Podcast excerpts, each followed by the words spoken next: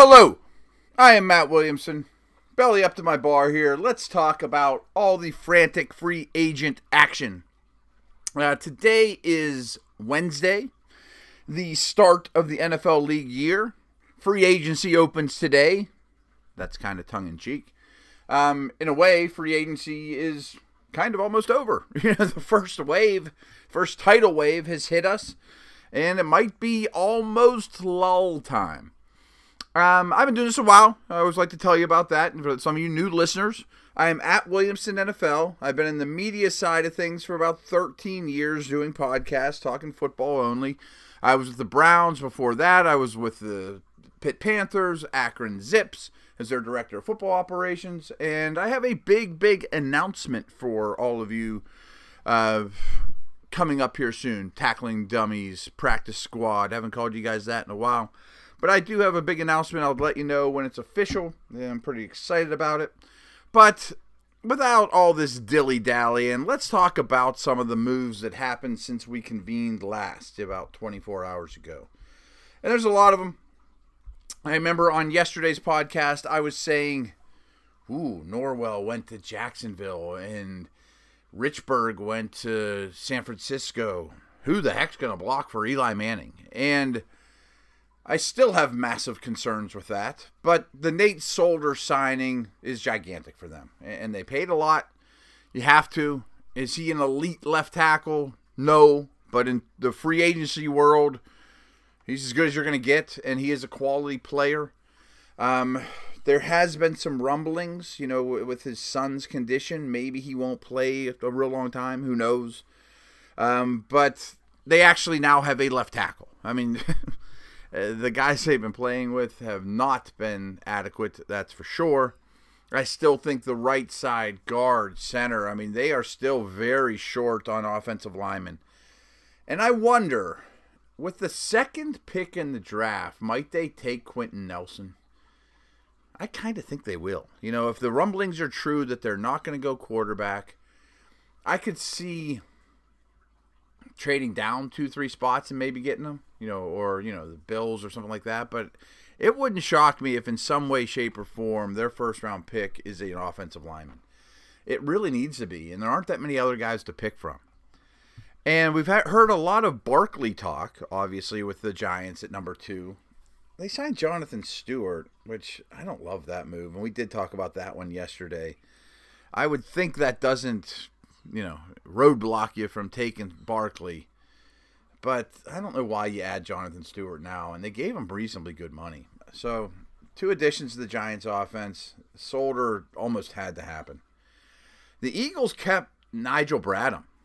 And my hunch is, and we've talked about this when I was breaking down the Eagles offseason, maybe they'll be shopping Mychal Kendricks now. It might be a situation kind of like Bennett Curry where you pick two, you know, you, one's got to go and Bradham signed a five-year deal. I don't know that he'll stick around for that long, or you know, see all five years. But they gave him very good money for an off-the-ball type linebacker. Um, he was really high on my list. I had talked about, you know, an ideal signing for the Steelers as like a Shazier replacement would have been Bradham. The Eagles just didn't let him go. I mean, really played well for them last year. Every down guy plays the run and pass well. Uh, what they've been able to do and what they've been able to keep has really been impressive by the champs. Um, the Niners. I've been talking up for a while. Jerick McKinnon is one of my favorite free agent running backs. You know, versatile, catches the ball really well. I think his best days are ahead of him. You remember he was a combine freak and a, and a running quarterback in college that has really gotten better in protection in the passing game, the way he runs. The Niners gave him a lot of money, though. I mean, fine. I mean, it's play money to some degree. They gave him money like they think he's their number one and they don't have a running back issue anymore. I don't know about that. Uh, remember they drafted Joe Williams. I thought Breida was impressive. So maybe they go into camp with those three. Um, Maybe. I mean, I still think I would be in the market for a third, fourth round type running back if I'm the Niners. But McKinnon finds himself in a pretty good spot. I could see him putting up pretty serious numbers there if if if it's status quo, if that's you know who who they go into camp with. Packers signed Jimmy Graham and Muhammad Wilkerson. I forget if we talked about Graham yesterday or not. think so. They've been trying for a while now to find this guy, even when they didn't, you know, spend in free agency. They would they did spend on tight ends, Cook, Bennett. This offense is really not built around, but really loves featuring those three by one sets. We saw him a lot with Jermichael Finley, which seems like a million years ago, with the one being a tight end, a detached guy, a move around chess piece. And in a way, I don't think Graham is that anymore. I mean, he's not an inline guy. He's not going to be a blocker. He never has been, and he's not going to start now. But he's not the movable chess piece that he was with the Saints, where getting separation all over the field.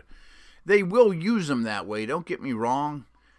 But I don't know that I would be out of the tight end market if I'm the Packers either. I mean, second, third round on an athletic tight end to learn from Graham and become that guy. I think that's makes a lot of sense if I'm Green Bay still. Um, but where I'm going with this is Graham's a crazy good red zone option. And maybe those tight end or touchdown numbers aren't sustainable. I mean, is he going to keep that up?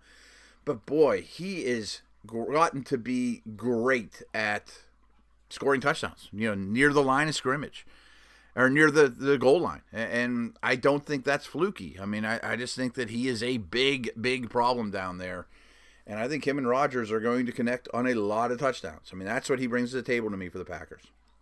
Mo Wilkerson, tons of ability, started his career blazing hot like all those Jets linemen that are now no longer there except for Williams, Leonard Williams.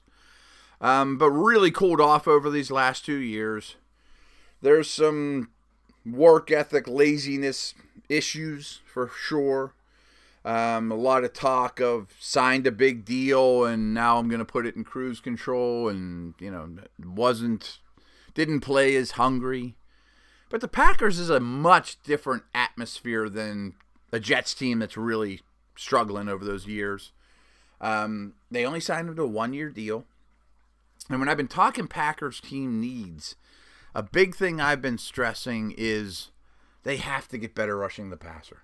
And something I was suggesting was draft Maurice Hurst. You know, everyone's saying you got to go to the edge, and I do think that an edge guy would be great. But Clay Matthews still has something in the tank, and Perry's a good starter that they've invested in. Um, that I think an interior disruptor like Wilkerson to put next to Daniels could really, really pay off. And then you still maybe draft Landry from Boston College in the first round. But fixing this pass rush has to be a big priority, and I like the step they took with the Wilkerson signing to get that done.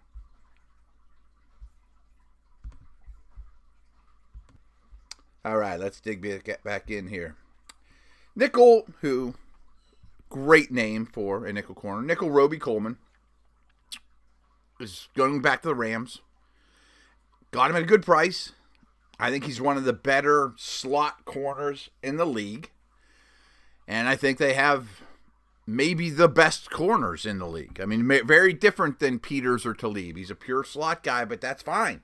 Sam Shields is there as well. I mean, that's a shot in the dark type of deal. Kept Joyner. Um, I love the signing. I mean, I, I, think this really firms up and makes the secondary complete. I think they need to work on some edge pass rush. Titans, three guys that they picked up since we talked last. They kept Josh Kline, they signed Malcolm Butler, and they signed Dion Lewis. Um, I like the Butler signing. I think we're going to see a lot more man coverage, and we did see a fair. We saw a, a, quite a bit with LeBeau actually. Um, I think they are going to be a, a heavy man coverage team.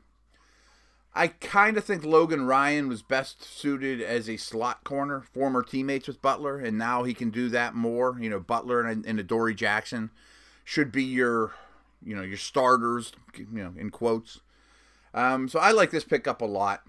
And one thing I'm working on, if you remember, I did it last year for Draft Digest. Draft Digest puts out a uh, a magazine, you know, a, a, guide every year, and, and I'm doing all their team needs, and I'm changing it every day, I'm changing it over and over throughout the day. It's just a constant thing that I'm working on. And I gotta say, the Titans now are kind of a team that doesn't have needs that really jump out at you. I mean, I think edge pass rush is one. I was gonna say guard, but they brought back Kline, which is fine by me. I mean, He's a quality starter. I would probably draft a center guard, you know, maybe on day two just to keep a strength of strength and push these guys and add a little youth. But man, I think their secondary's fixed now with Butler. Basically, I think their offensive line is status quo. And a big thing I've been saying is, I really think these guys need a Woodhead like guy. You know, a total opposite of De- Derrick Henry. Really good receiver, shifty little guy, maybe even help as a returner type. And then when they signed Dion Lewis, which is a much better version of that. You know, I mean, is an every down version of that. That should Lewis be getting 20 22 touches a game? Probably not, and he certainly won't here. But he's much more than like the Woodhead that I thought they would end up with. And is he quite the receiver of that style of running back that I mentioned before? No, but he's a really good receiver and much different than Henry. And you talk about two two dudes that walk in the door and don't look anything alike. I mean, a total changeup for Henry and compliment to him, and I think this will really eat into Henry's production. Um, but I didn't see this one coming. You know, I thought Lewis, I thought like the Colts and he'd be their top guy, as opposed to here being a real one-two punch with the Titans. I like it a lot. The Browns, we get news today that Joe Thomas is retiring. Um, easy Hall of Famer uh, class act, he's going to be really hard to replace. I mean, even in those those two you know those two picks in the top four, you're not going to take a left tackle there.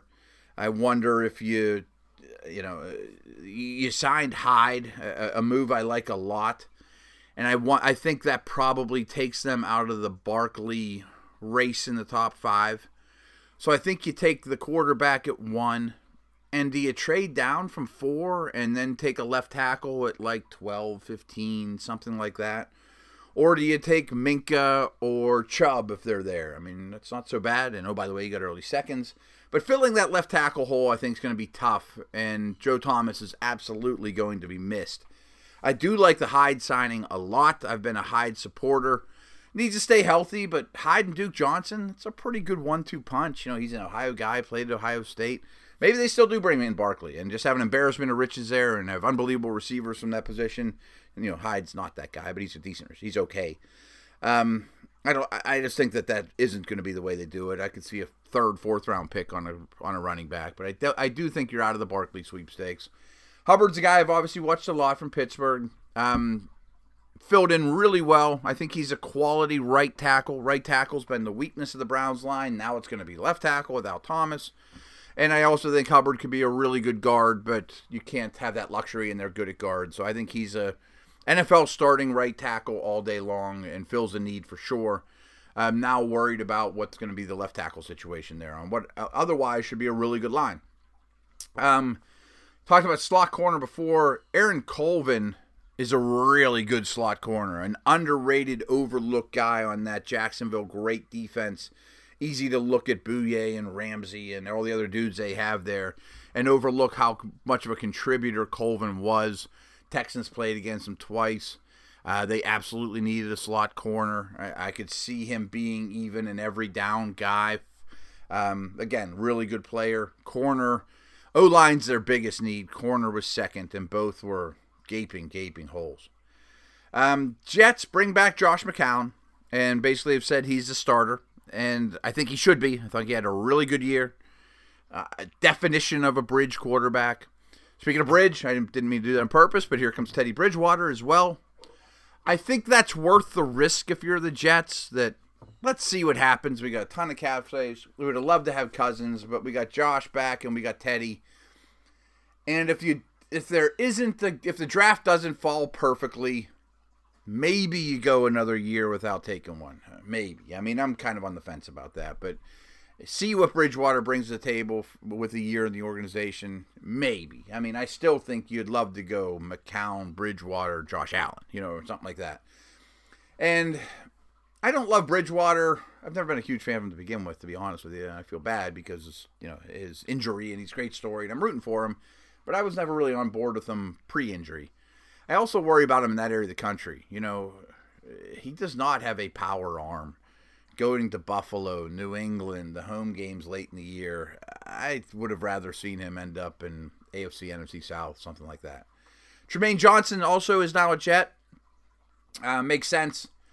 They want to play a lot of man coverage. You remember, um, you know, this is a Arizona-based defense. You know, even going back to them having Revis, they've always wanted a number one corner. And Johnson isn't quite that. I mean, I know he's been franchised the last two years, but he's going to be the Jets' version of a number one corner. A, a, lot of press man. They're set at safety. So I like this addition. I could still see the Jets using a high pick on another corner, though. Uh, speaking of quarterbacks, we got Sam Bradford and Mike Glennon in Arizona. I think I talked about Bradford yesterday, but not Glennon. Um, I've been a Bradford supporter. Uh, I'm in his corner. I think he's vastly underrated but their line's so bad. The offense is so bad that I really like picking up Glennon too. I mean, sort of the same as the Jets, but they don't have as much draft capital that if you go through this year with Bradford and Glennon and you didn't get your guy in the draft, maybe you revisit it a year. And I'm not suggesting that Teddy or Glennon is all of a sudden going to be the next Keenum or, you know, come from nowhere type guy. But at least they have some pedigree and these top four or five quarterbacks can't go to eighth places. you know, I mean, someone's going to lose out. And if you don't love someone, don't take them. So, especially where Arizona's picking, maybe they don't get the first round corner or quarterback and at least add offensive line, wide receiver, at least build around for when that day comes, hopefully next year. Because again, there's just not enough to go around. Um, my hunch is and Cardinals fans probably aren't loving this idea, but I bet Glennon if I bet Glennon starts the most games for the Cardinals at quarterback this year. I know that's not super exciting, and I get that, but when it's all said and done, there's 16 games, and I don't think they're going to be playing any more than 16. I bet Glennon starts more than anybody else. Uh, last guy to talk about is Breeland. Nice corner. Goes to the Panthers. Um, played a lot of off coverage, a lot of zone, a lot of cover three with Washington. Panthers, I think, are going to go back to more of their traditional heavy zone, only rushing four. Oh, Julius Peppers is returning. I love that. I'm a big Peppers believer. I'd love to see them draft a, defensive end early, learn from Peppers. Um, linebacker, backer centric off or defense, a lot of zone. So I think Breeland fits that really well. And um, they traded Worley, and I think Breeland's certainly an upgrade over Worley. Uh, Worley went for Torrell, or Torrey Smith. Um, so I do think they're going to, as usual, kind of cut corners at corner. But Breeland fits the scheme, and I think he's a nice pickup. So I'm sure I missed some guys, um, and I'm sure I'll talk more about them tomorrow, and there'll be more to chat about. So spread the word about the Locked On Network. Over and out. See you.